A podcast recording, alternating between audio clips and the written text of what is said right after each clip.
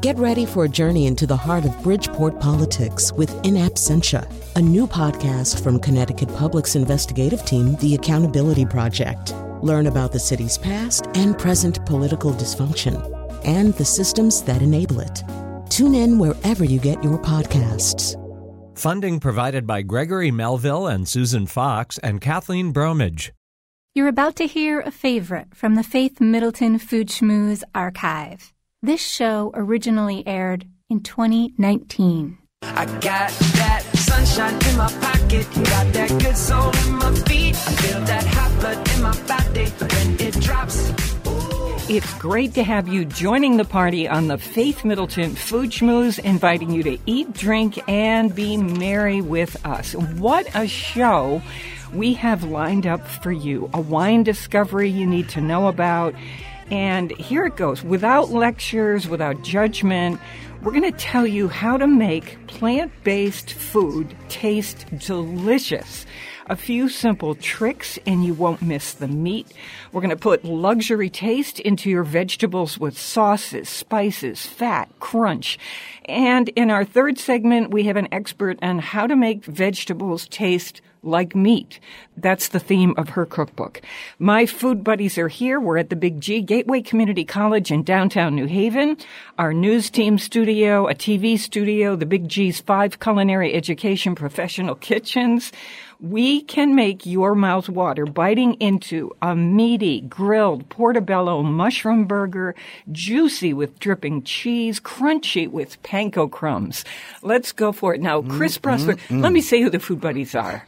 Senior contributors Chris Prosperi, Mark Raymond, Alex Province joining us from KJZZ, our sister station in Phoenix, Arizona. Hey, everybody. Hey, Faye. Hey. Robin Doyon Aiken, our hey, Robin. unbelievable senior producer, one of the best on the planet Earth. Okay. Thank you.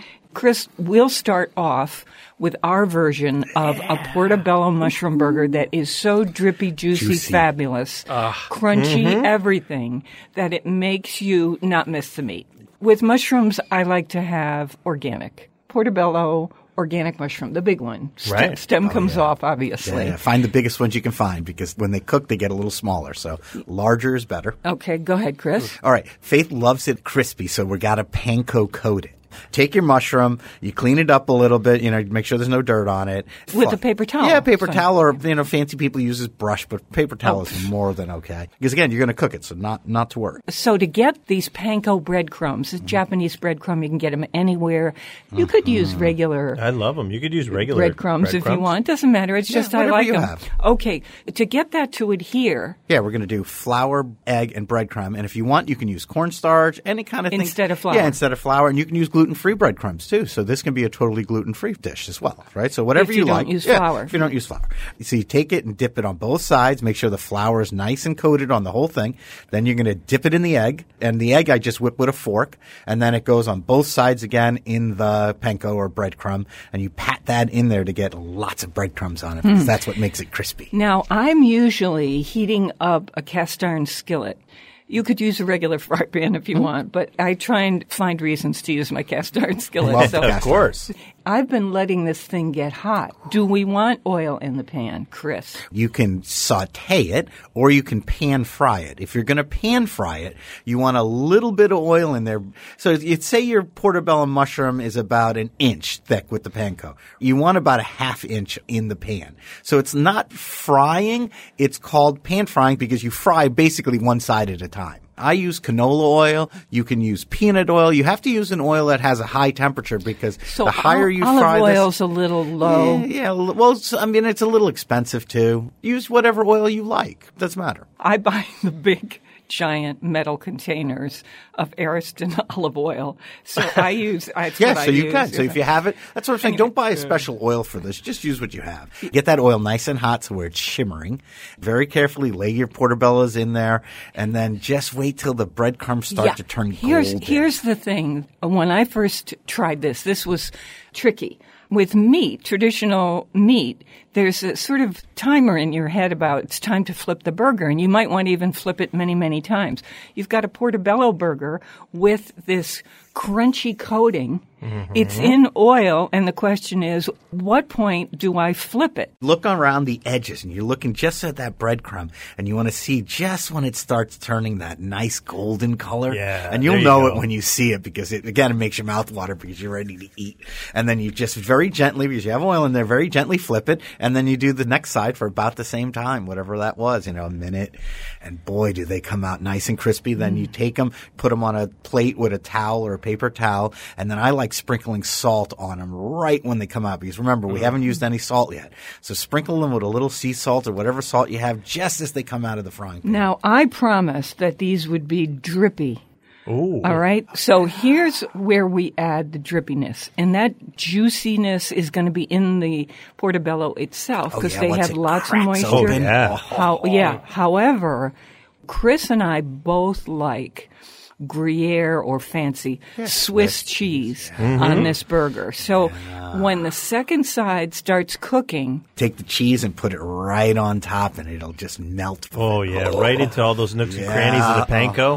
Oh yeah. drippy, and and Chris wants us to butter the bun. and Oh, I'm toast them. So, so wait, time out. time Everybody out. butters is their buns, Is this don't they? Faith's or is this Chris's? This is both. This is a You guys are compilation. tag teaming yes, us here. You're done. no, dude. it's together. We did it together. Yes. It's a collaboration. Ah. And then what do you like uh. to have on your burger? Do you put mayonnaise or do you like on our portobello? What would On you this, put? Yeah. nothing. I don't Nothing. put just anything. anything on it. And now that I have mm. your butter on the the hot toasted buns, Yeah, you don't need Now anything. I'm not I'm not putting a thing in it. And if you want you to, can but, you can but put if you want to keep it totally vegetarian too, remember you can just do the right. Well, some people are going to Yeah. put lettuce and tomato, Tomato, and onion, onion, and yeah. whatever you want. Mm-hmm. Okay, so that's a way. I promise you, grown-ups, kids, you put those Mm. burgers out, and nobody's saying a word. Just say burgers. yeah, put them on the bun already. Nobody put the lettuce or whatever Yeah. you have on it. Just No- just burgers, and that's it. People And if, start eating it. If your people like all the condiments, put those out and just say, "Go ahead." Unlike some other mushrooms, portobellos actually have a wonderful, earthy, deep flavor. They're the Mm-hmm. best mushrooms to make a burger out of. and firm and a firm texture to Yeah. them too. You know, Yeah. they're firm to the bite. Exactly. Okay. And Okay. pan fry them like this, like Faith said, they get that juice inside of them. Yeah. Oh my God. As soon as So you much bite moisture in it, to 'em, yeah. Okay, so Chris and I did that together. That's our throwdown. Mm-hmm. Okay. On the portobello burger. All right. Who, who's Oh, up? I got one. Alex, do you want to go first? Go ahead, Mr. Spanish man. So speaking of Spain, I'm going to make a chorizo and manchego burger. Nice. I like it. And I'm I going like to it do the- already. I'm doing the subtitles. Chorizo. Okay. nice. Manchego. I was I debated. Is it Translation. chorizo or manchego? Manchego. Yeah. Okay. Manchego. Okay, no, go ahead. Uh, you know I'm teasing. Go ahead. So listen, you're going to take a bowl, do a couple glugs of olive oil, some minced garlic, pinch of salt and pepper. Now to make the portobello taste like meat, I'm going to do a couple dashes of cumin.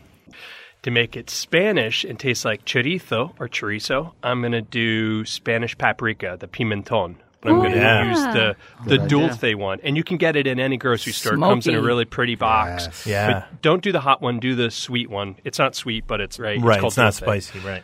Okay, so now my big portobello mushrooms are going to get tossed and coated with all this goodness.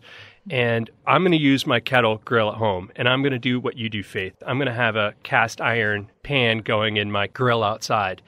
Bring the portobellos and put them over direct heat and cook them like you guys did yours, kind of like a burger, hmm. and try to get some pretty grill marks.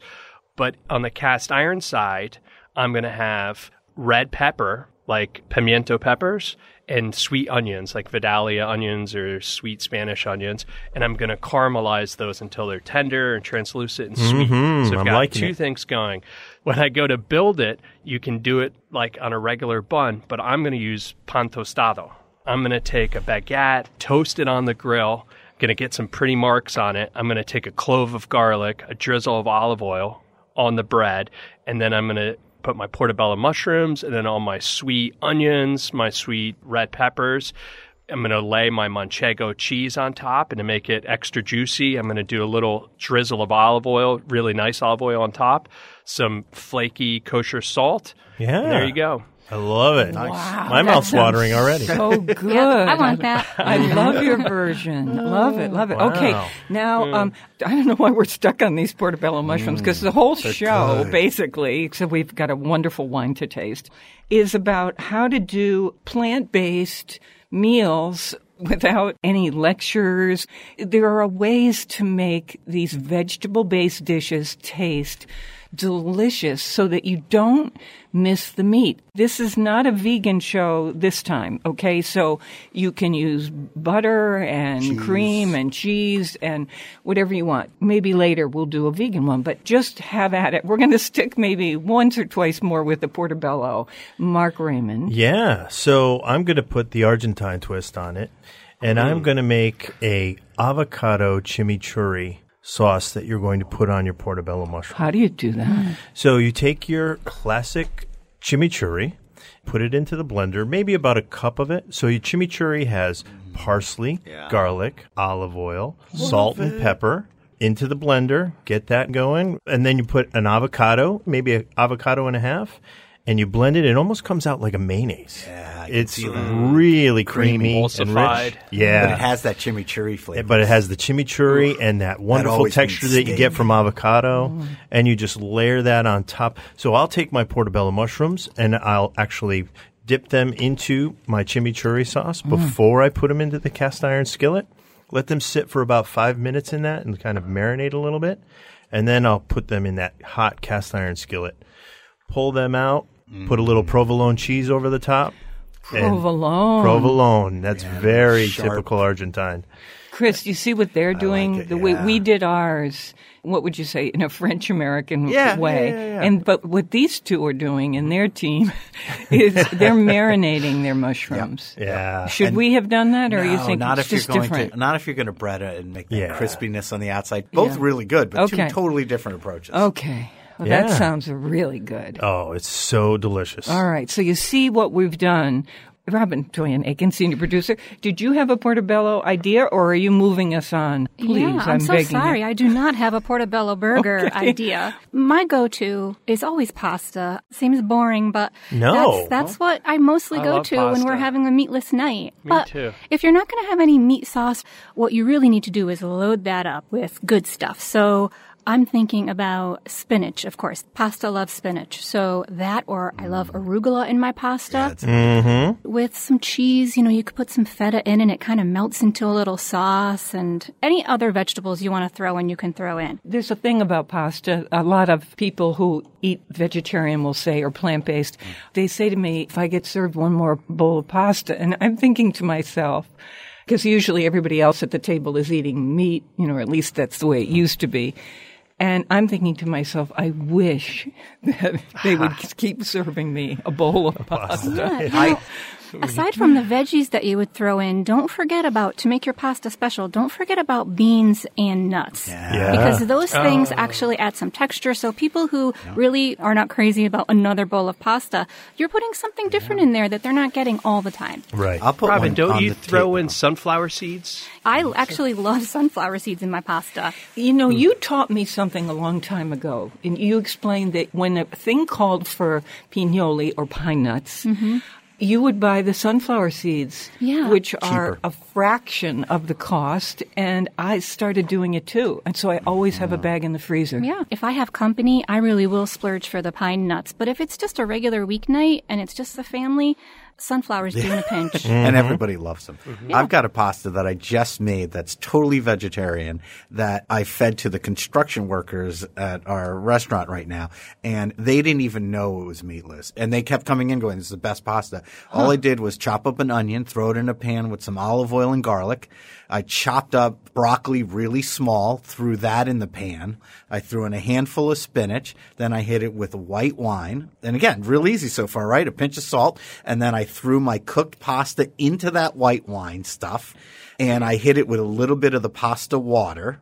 So when you drain your pasta, save like a cup of that liquid, and I Mm-hmm. just add a little bit of that back to the pan. Why do you do that? Just it to add moisture, and then this Some is starch, yeah, right? and starch, and this is what finished them off. This is what does it. I add a little bit of Parmesan cheese, and then just as I'm taking it off the stove, now remember it's really piping hot.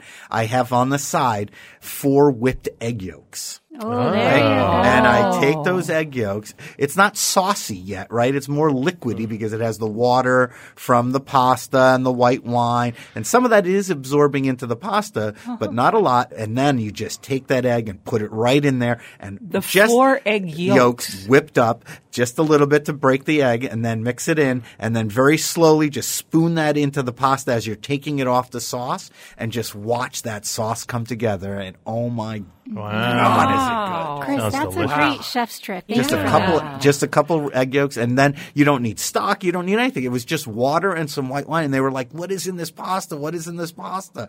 And Slivers of garlic, Chris? yeah, just or chopped garlic. It doesn't matter. It's the hmm. that egg at the end with a little Parmesan cheese just takes it over the edge, and then all of a sudden you're not even thinking, "Oh, was there chicken or, or sausage or any kind of meat in that pasta?" And I fed them all broccoli. Chris, I can see you doing that chef thing where you toss the pan, this huge industrial pan, and like all the things flip off the side. What's that called? so you We love that. I had that. visions Ah, of you in the but I'm kitchen. telling you, but look Onto at the those- floor at my those- house. yeah. But I'm telling you, the eggs add a richness, and you don't even need meat. All right, you hear what we're doing. We're trying to tell you the tricks we use to cook plant-based dishes without traditional meat so that you don't miss the meat. The little things that add richness, a kind of flavor, a texture, a crunch. And you can even do what we're suggesting one night a week. Yeah, meatless Mondays. Yeah, you can say, you know what, this is so good. I'm going to keep doing this as I'm going to do it two nights, three nights, six nights, Yeah, all the Meatless time. miércoles. When we cook in my kitchen, the key is for a vegetarian dish, you don't have to announce it. Right. It's just a good dish. Yeah. It's just if it's a good meal. dish, if it's a good dish, you don't have to say anything. It's just this is what's for dinner, and It's, it's, a like really Indian good cuisine, dish. right? Yeah. That's, that's like always Exactly. so satisfying. Okay, so we've got more ideas and tricks for you. We have a wine, a Malbec. It's in our region and it's really well made.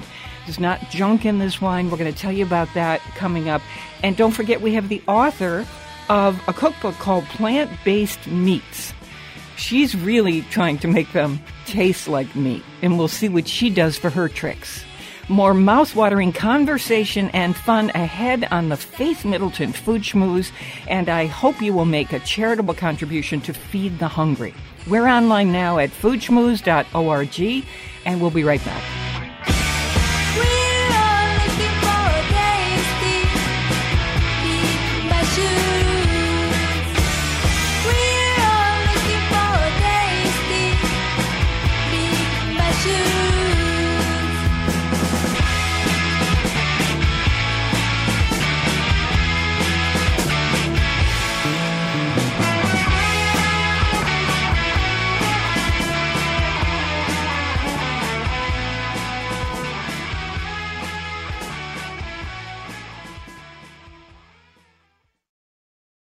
You're listening to a rebroadcast of the Faith Middleton Food Schmooze. This show originally aired in 2019. Beans and cornbread. Beans and cornbread. Beans and cornbread. Beans and cornbread had a fight. Beans knocked cornbread out of sight. Cornbread said, now that's all right. Meet me on the corner tomorrow night. I'll be ready. I'll be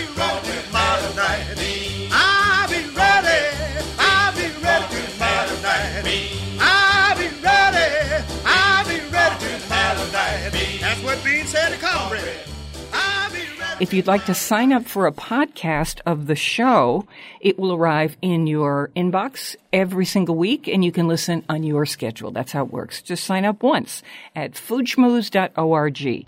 I'm with my treasured food buddies, Chris Prosperi, chef and co-owner of Metro Bis Restaurant in Simsbury, Connecticut, wine brokers Alex Province and Mark Raymond, Robin Doyon Aiken, senior producer, So we tested a wine. Mark recommended this and he said, I've got a wine from Argentina that's available in our region. Wholesome. It's handmade. It's $10 a bottle. We have it on the website, foodschmooze.org. Yeah, ten to twelve dollars a bottle is what this would cost in most stores across Connecticut. It's a Malbec Finca El Origen. Finca El Origen, yes. Okay. It's from Mendoza It's- in Argentina. Yeah, it's from the It's- Uco Valley in Mendoza, Argentina. It's a reserva, which here means it spends a little bit of time in oak, so it gets that wonderful mouthfeel that we love. This is a dark red, the way Malbecs almost have a violet color. Yeah, And they stain, you know, we're, we're purple, drinking this out of a paper cup right now and it sort of stains. Hold up the food. Violet.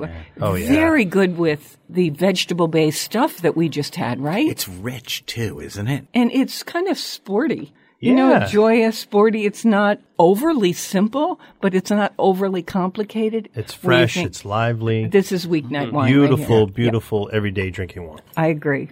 Finca El Origen. And finca is like a farm. In, exactly. That's what it is. Latin in, culture, okay. In Latin culture. Handmade, Mark. Yes, so it's all estate grown, estate farmed, so they don't send the grapes anywhere to make this wine.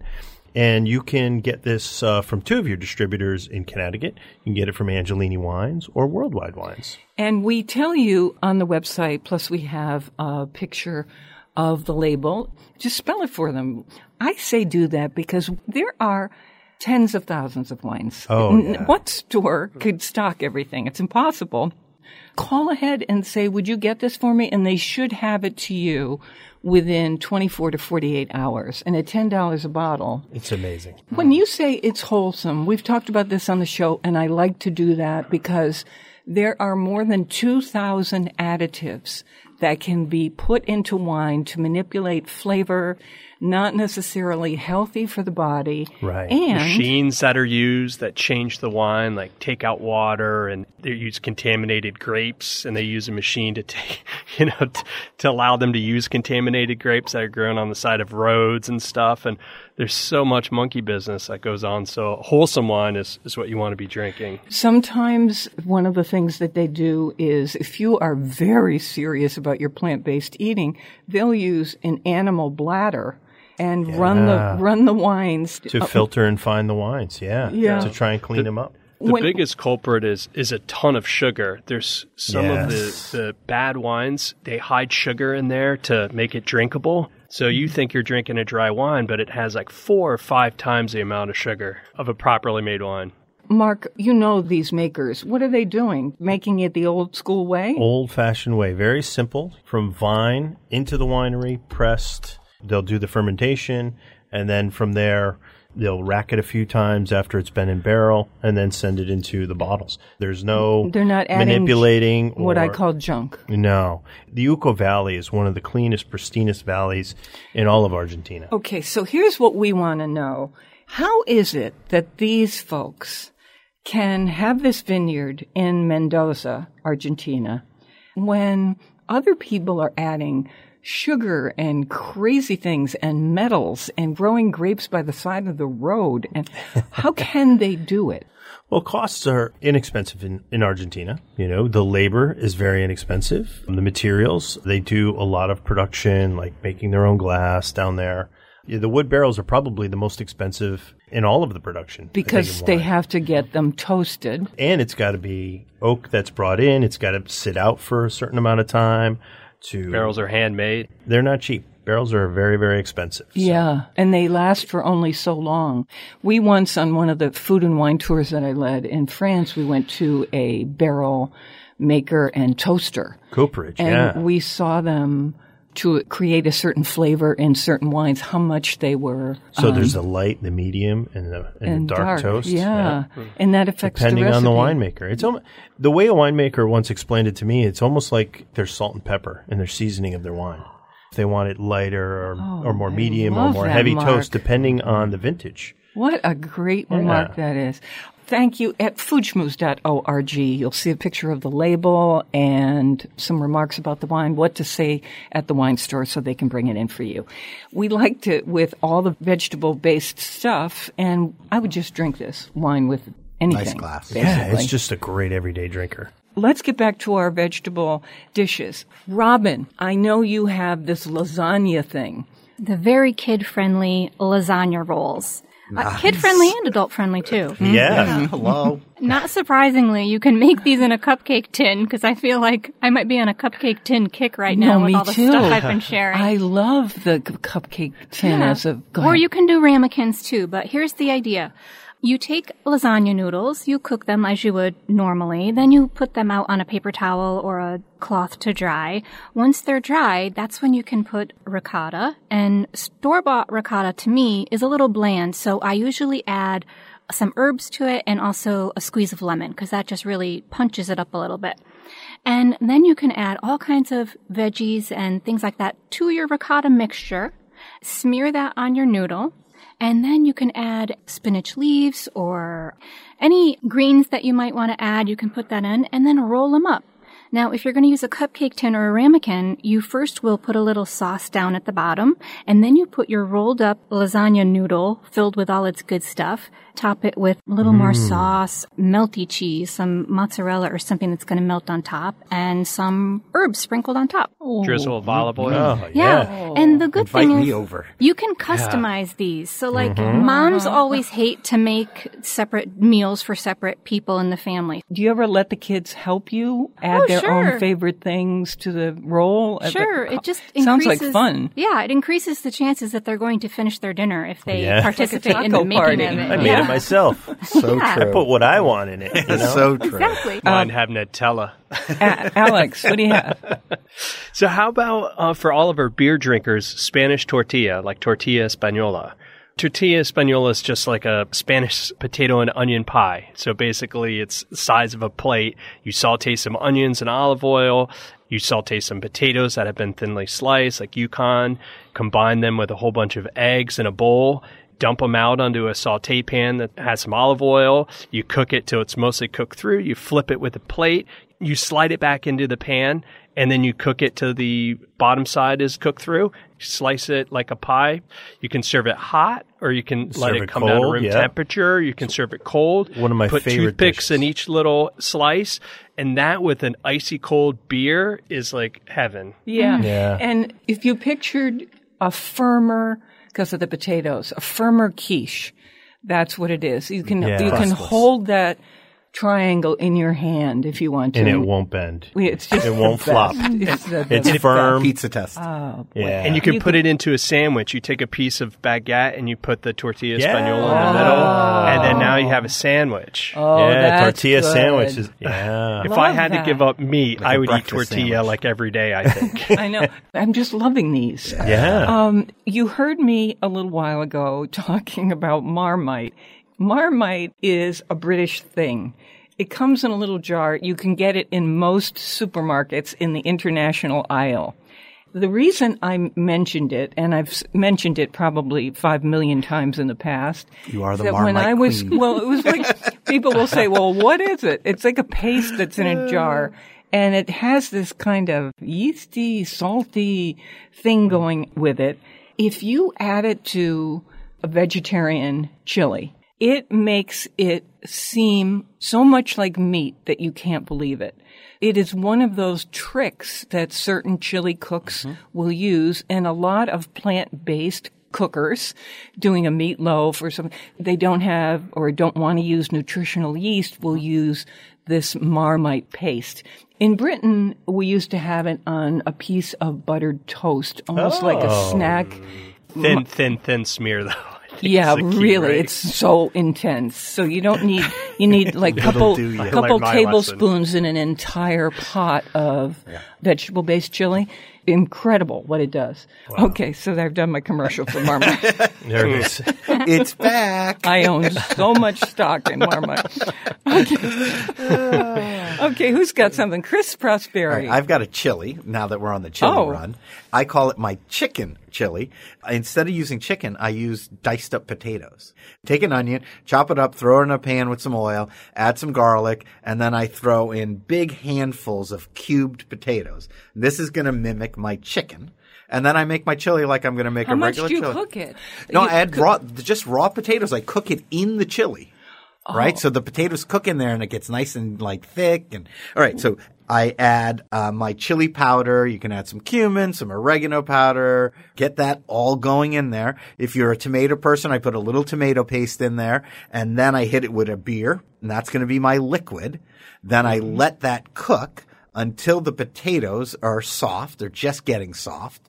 And then I use canned beans now. Mm-hmm. I open them, I drain them, I rinse them real quick, and I throw them in there. And sometimes I'll thicken it with cornstarch, and sometimes if it's thickened enough because the potatoes kind of break down, and that's it. You add hot sauce or whatever mm-hmm. kind of spice you want, a good glug of like Frank's Red Hot or whatever hot sauce you like. yeah. Put it in mm. there, and then I serve it over rice. And I don't know if it's the rice that does it. where- Potatoes over rice. yeah, rice. pota- but it's not potatoes, right?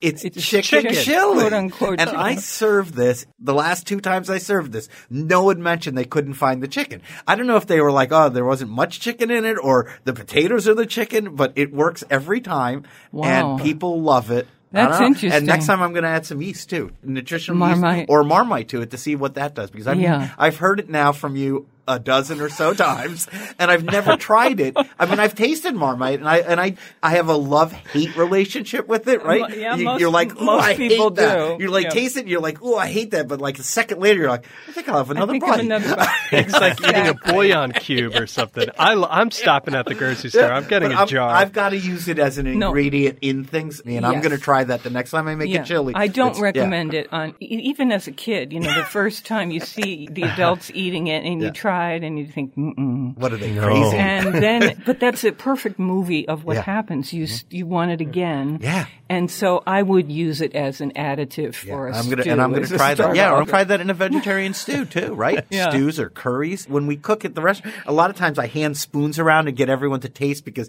at the end of all my vegetarian cooking, I'm always left with, oh, it needs X, and I can never put my finger on X. And maybe it is that nutritional yeast or a little bit of or Marmite. it's cumin, Yeah. in my Yeah. opinion. Yeah, Or it's cumin olive always oil. makes. Oh, that's in everything. You know what I mean? Yeah. Fats are beautiful. There's that tomato sauce that we've done on the show and that Uh-huh. I've made at home, which is butter, quite a lot of butter in with the canned tomatoes and maybe one little spice. It's a good way to start as an entry into the world of plant-based eating. You know, be sure to use your spices and your Yeah. get texture going with breadcrumbs and And, we already olive do it like and- nine out of ten times I make a pasta, I'm making a vegetable pasta. And not because I'm like, oh, today I'm plant based that we use that term It's now. fast. It's just, no, that's just I'm making a pasta. I mean, when you think about most of the pastas we eat are usually just tomato sauce and pasta. So I think Hmm. maybe putting that label on it makes it sound like it's harder than it is, but just make the food taste good and no one's going to even know it's plant based. You know, Chris, you taught me so much.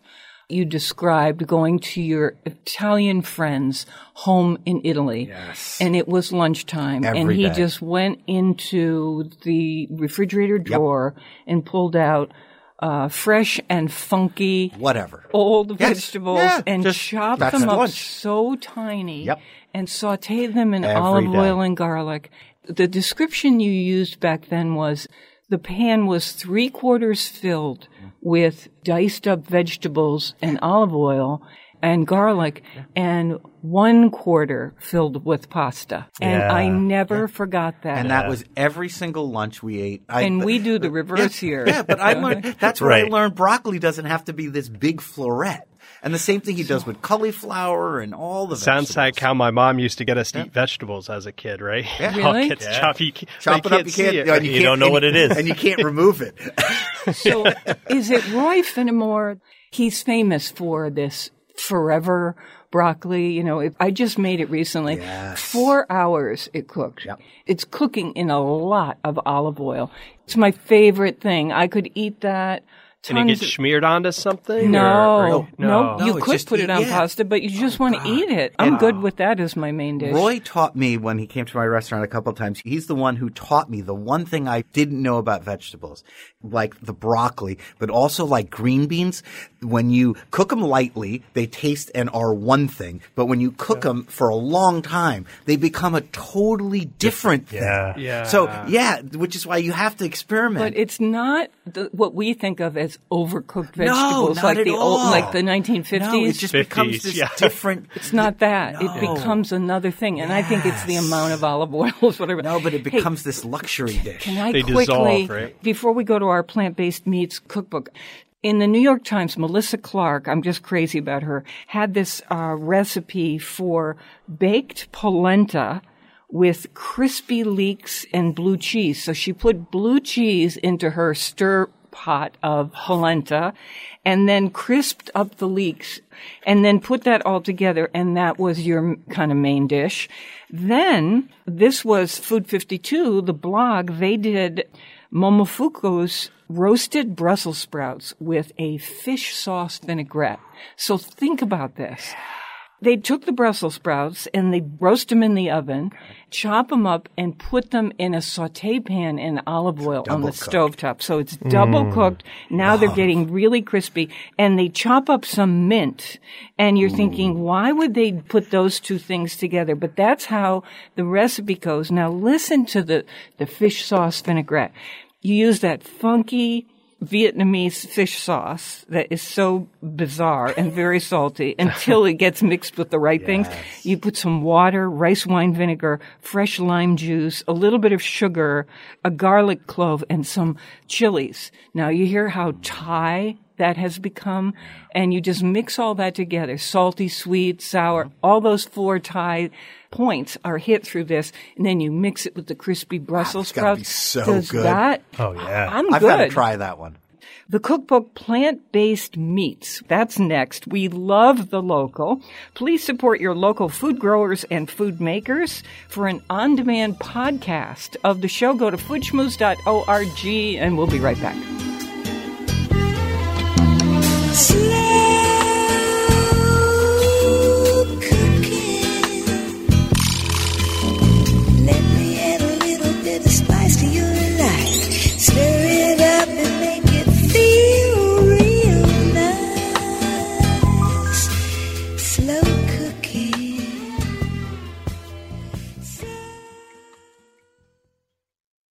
Listening to a rebroadcast of the Faith Middleton Food Schmooze.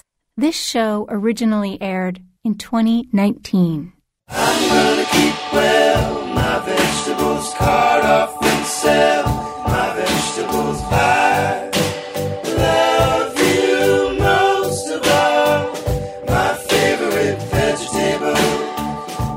I'm Faith Middleton with the gang. This is the Food Schmooze Party offering the richness of life and coming to you in Connecticut, Rhode Island, Massachusetts, and New York. New York, including Westchester County, the east end of Long Island. That means the Hamptons, of course. Senior producer is Robin Doyon Aiken.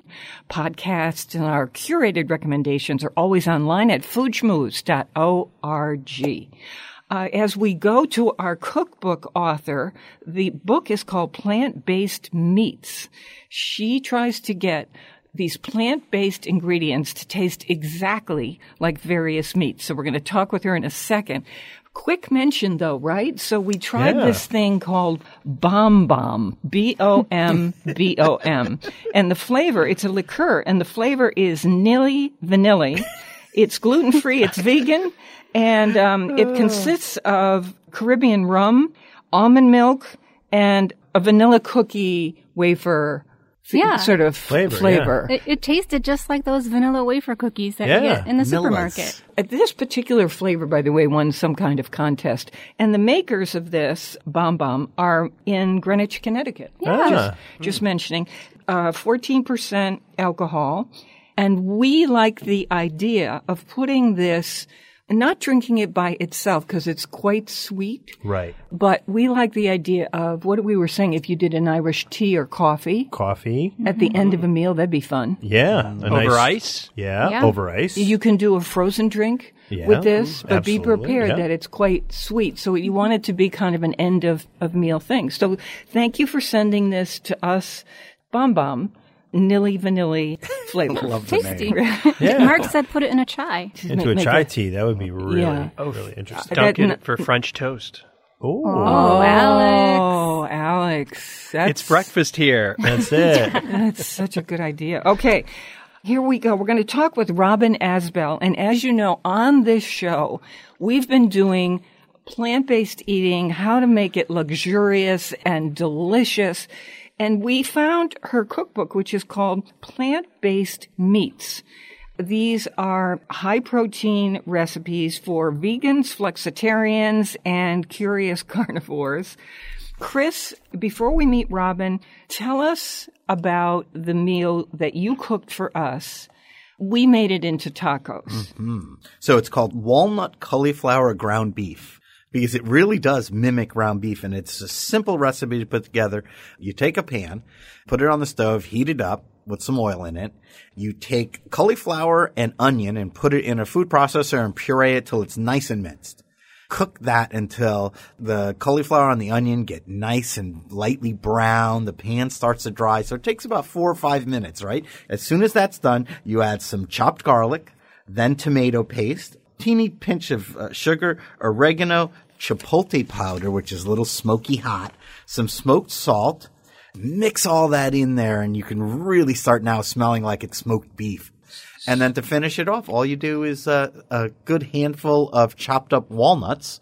Cook that until you get a nice walnutty taste or- and smell coming out of it, right? yeah. Yeah, and that adds that little, not crunchy, but kind of So mouthfeel. This recipe's on our website along with others. We're going to be talking about walnut cauliflower ground beef. Now, it didn't taste like beef to me, but that walnut thing and the smokiness, like, I don't care Yeah. whether it tastes exactly like beef. No. This is just Mouthfeel, It's though, kind of right? Mm-hmm. good mouthfeel. I like the flavor. Warm Okay. tortillas, a little Thank stuff you on for top. making that. Heaven. Yeah, so plant based meats. The author is Robin Asbell. Welcome to the Food Schmooze Party. Hey, thanks for inviting me. I love to schmooze. okay. Did you feel that the dish we were having just now, that we just described, that Chris made for us, did you set out to have it taste exactly like beef, or were you trying to mimic the texture? That one, I mean, I like the texture of it, and it's got lots of umami and a lot of great flavors. But no, I'm not, you know, a molecular scientist who's making that meat that bleeds and, and all that sort of thing. Right. Plenty of the recipes do come pretty close, but I think, you know, nobody's going to take a bite of cauliflower walnut taco and really be fooled. And it's all in good fun. It's just delicious. We're all in each other's wheelhouse here with, you know, saying, why not just have fun with these things and make them taste delicious using all mm-hmm. these tricks? And so you also create, and this is on the website, foodschmooze.org, beefy beet burgers. Now we're starting to see color mimic beef. This includes baked potato, the raw beets, raw walnuts again, vital wheat gluten, and a secret ingredient when you do something like this, nutritional yeast, agar powder, smoked salt, coconut oil, and a little bit of tamari soy sauce, and kitchen bouquet. What are you trying for here? The secret to the bleeding burger actually is um, a vegan heme iron, which is the same thing that makes beets red. So fun, and also I think beets do have a certain earthy meatiness. And then, you know, wanted to get the texture right and build in again as much umami as possible. That's sort of the secret to getting a good mock meat is using things like the nutritional yeast and smoky salt and things like that to build in some of that complexity and meatiness. So nutritional yeast, I just bought some. In the old days, the big joke was, you know, that I must have bought stock in Marmite because it really, it really does make plant-based stuff taste very meaty and can really fool you. And I think there's something about nutritional yeast that does the same thing. Is that right, Robin? Oh yeah, they're pretty much the same thing, except that nutritional yeast is dry. Marmite's a paste, right? That's So- right. Yep. But it is, it's the same, you know, it's just cheesy and nutty and has a real complexity again. It's got mm-hmm. B12 and as a flavoring, it just adds all that complexity. Because plants are simple mm-hmm. and an animal is complex. So when you're doing vegetables, trying to make them more hearty, you've got to build that in. So when you say stuff like agar powder, if you're not used to seeing that around and you're not a plant-based eater traditionally, you will say to yourself, what's that? Where am I going to get that? What does that do? Can you help us understand, Robin? Agar powder is, you'll hear it called vegetarian gelatin, mm-hmm. but it's just a kind of seaweed that's actually been dried and powdered that will then gel exactly the same way gelatin does. Just adds a little bit of mouthfeel to the burger. A well-stocked natural food store will have it, or of course you can always order these things online. Whole Foods, I think, has Yeah. it too. Chris, have you ever Yeah. used it? Oh yeah, yeah. I keep it. It's a good substitute for gelatin if you're vegetarian. You don't want to. So why do you want that substitute for gelatin? What's it what's it doing in when you're trying to mimic a burger? Sort of thickens in It a binds. non-starchy mm-hmm. way. You know, it binds, mm-hmm. and Uh-huh. of course, you know, gelatin is made from animal hooves, so mm-hmm. we stay clear of that. Okay, mm, so do you eat this way, Robin? Actually, because I'm a food writer, I do a lot of developing recipes of all sorts for all kinds of magazines and for my books and my newspaper column here in Minneapolis. That said, yes, I do eat this way and, you know, try to make sure I do a lot of prep as well because, you know, it's great They have these burgers or meatloaf or taco meat in the fridge so you've got Agreed. it handy. It's wonderful stuff. So you prep the stuff ahead of time and there are buckets of whatever in your refrigerator and you start to throw it together? that is just the handiest way, you know, because some of these are very quick, but you know, some of them, like making some seitan, there's a basic beef seitan recipe in the book. It takes 10 minutes in the instant pot, and then I take those chunks and sometimes I freeze them. Sometimes I grind them up to make taco meat with, or you know, add into different things. A lot of recipes will say just buy some cooked chicken in the form of a rotisserie chicken, you know, and pull the chicken off. So if you make some of my shredded chicken, then you've already you've got basically cooked plant-based chicken ready to go. Uh-huh. So, Yeah. Okay. so um, we have another recipe for quinoa sweet potato meatloaf. And mm-hmm. I would That sounds delicious. You know, we are crazy about here on the show of meatloaf sandwiches. Oh, we just did a meatloaf show. We were just crazy with wanting meatloaf. And I think a lot of people on the way home, those in cars, were driving mm. straight to a meatloaf. I think you could make a sandwich out of this quinoa sweet potato mm-hmm. meatloaf.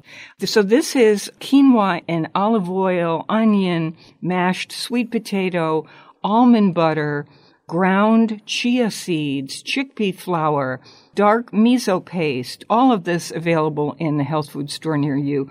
Parsley, ground sage, salt and pepper, tomato paste, red miso paste, and balsamic vinegar. This all comes together first in a saucepan and then in the oven. You know, it's funny you say that about the sandwiches. I really think the meatloaf, the whole reason for it is the sandwich. You know, I, You're on the right to the show. club. Yeah. Yeah. It's a great fun because the quinoa gives it that sort of meaty texture and a little bit of chew. And of course, there's all kinds of great flavor and uh, almond butter and chia seeds act as a binder. I just love it. It's just full of flavor. When people come over to your house, do you announce that we're having a plant-based dinner or do you just serve them the food? This is a tricky question, so let me let me do my little uh, side story here. People are allergic to so many different kinds of things. You have to quiz them. Are you allergic to anything that, you know, please let me know. What do you do? How do you handle it? Most of the people that I invite over to my house know that I am a, a cookbook author and that I write vegan and vegetarian cookbooks. And so I generally know most of their dietary preferences. There have been, actually been numerous studies saying that if you call something healthy or tell people it's, you know, whatever, this is the gluten-free whatever, unless they are gluten-free, they're going to think it tastes awful. If people are just general omnivorous, broad range eaters, they can just enjoy things in their own way. If people come in who I know are vegan, I'll say, okay, well, this is vegan, this is vegan, this is vegan. Hmm. You know, So I just want to take a minute, if I could. I promise no lectures, but I will say this.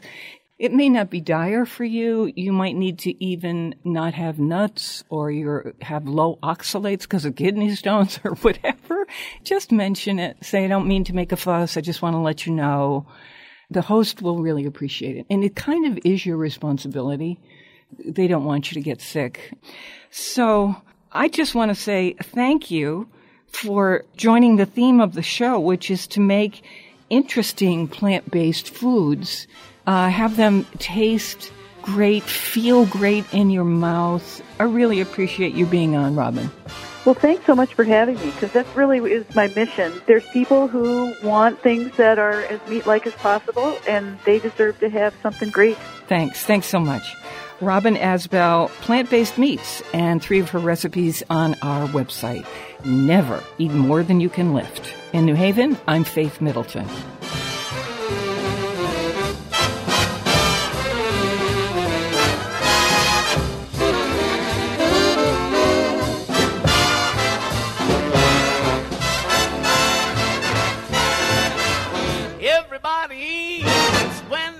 nada mais.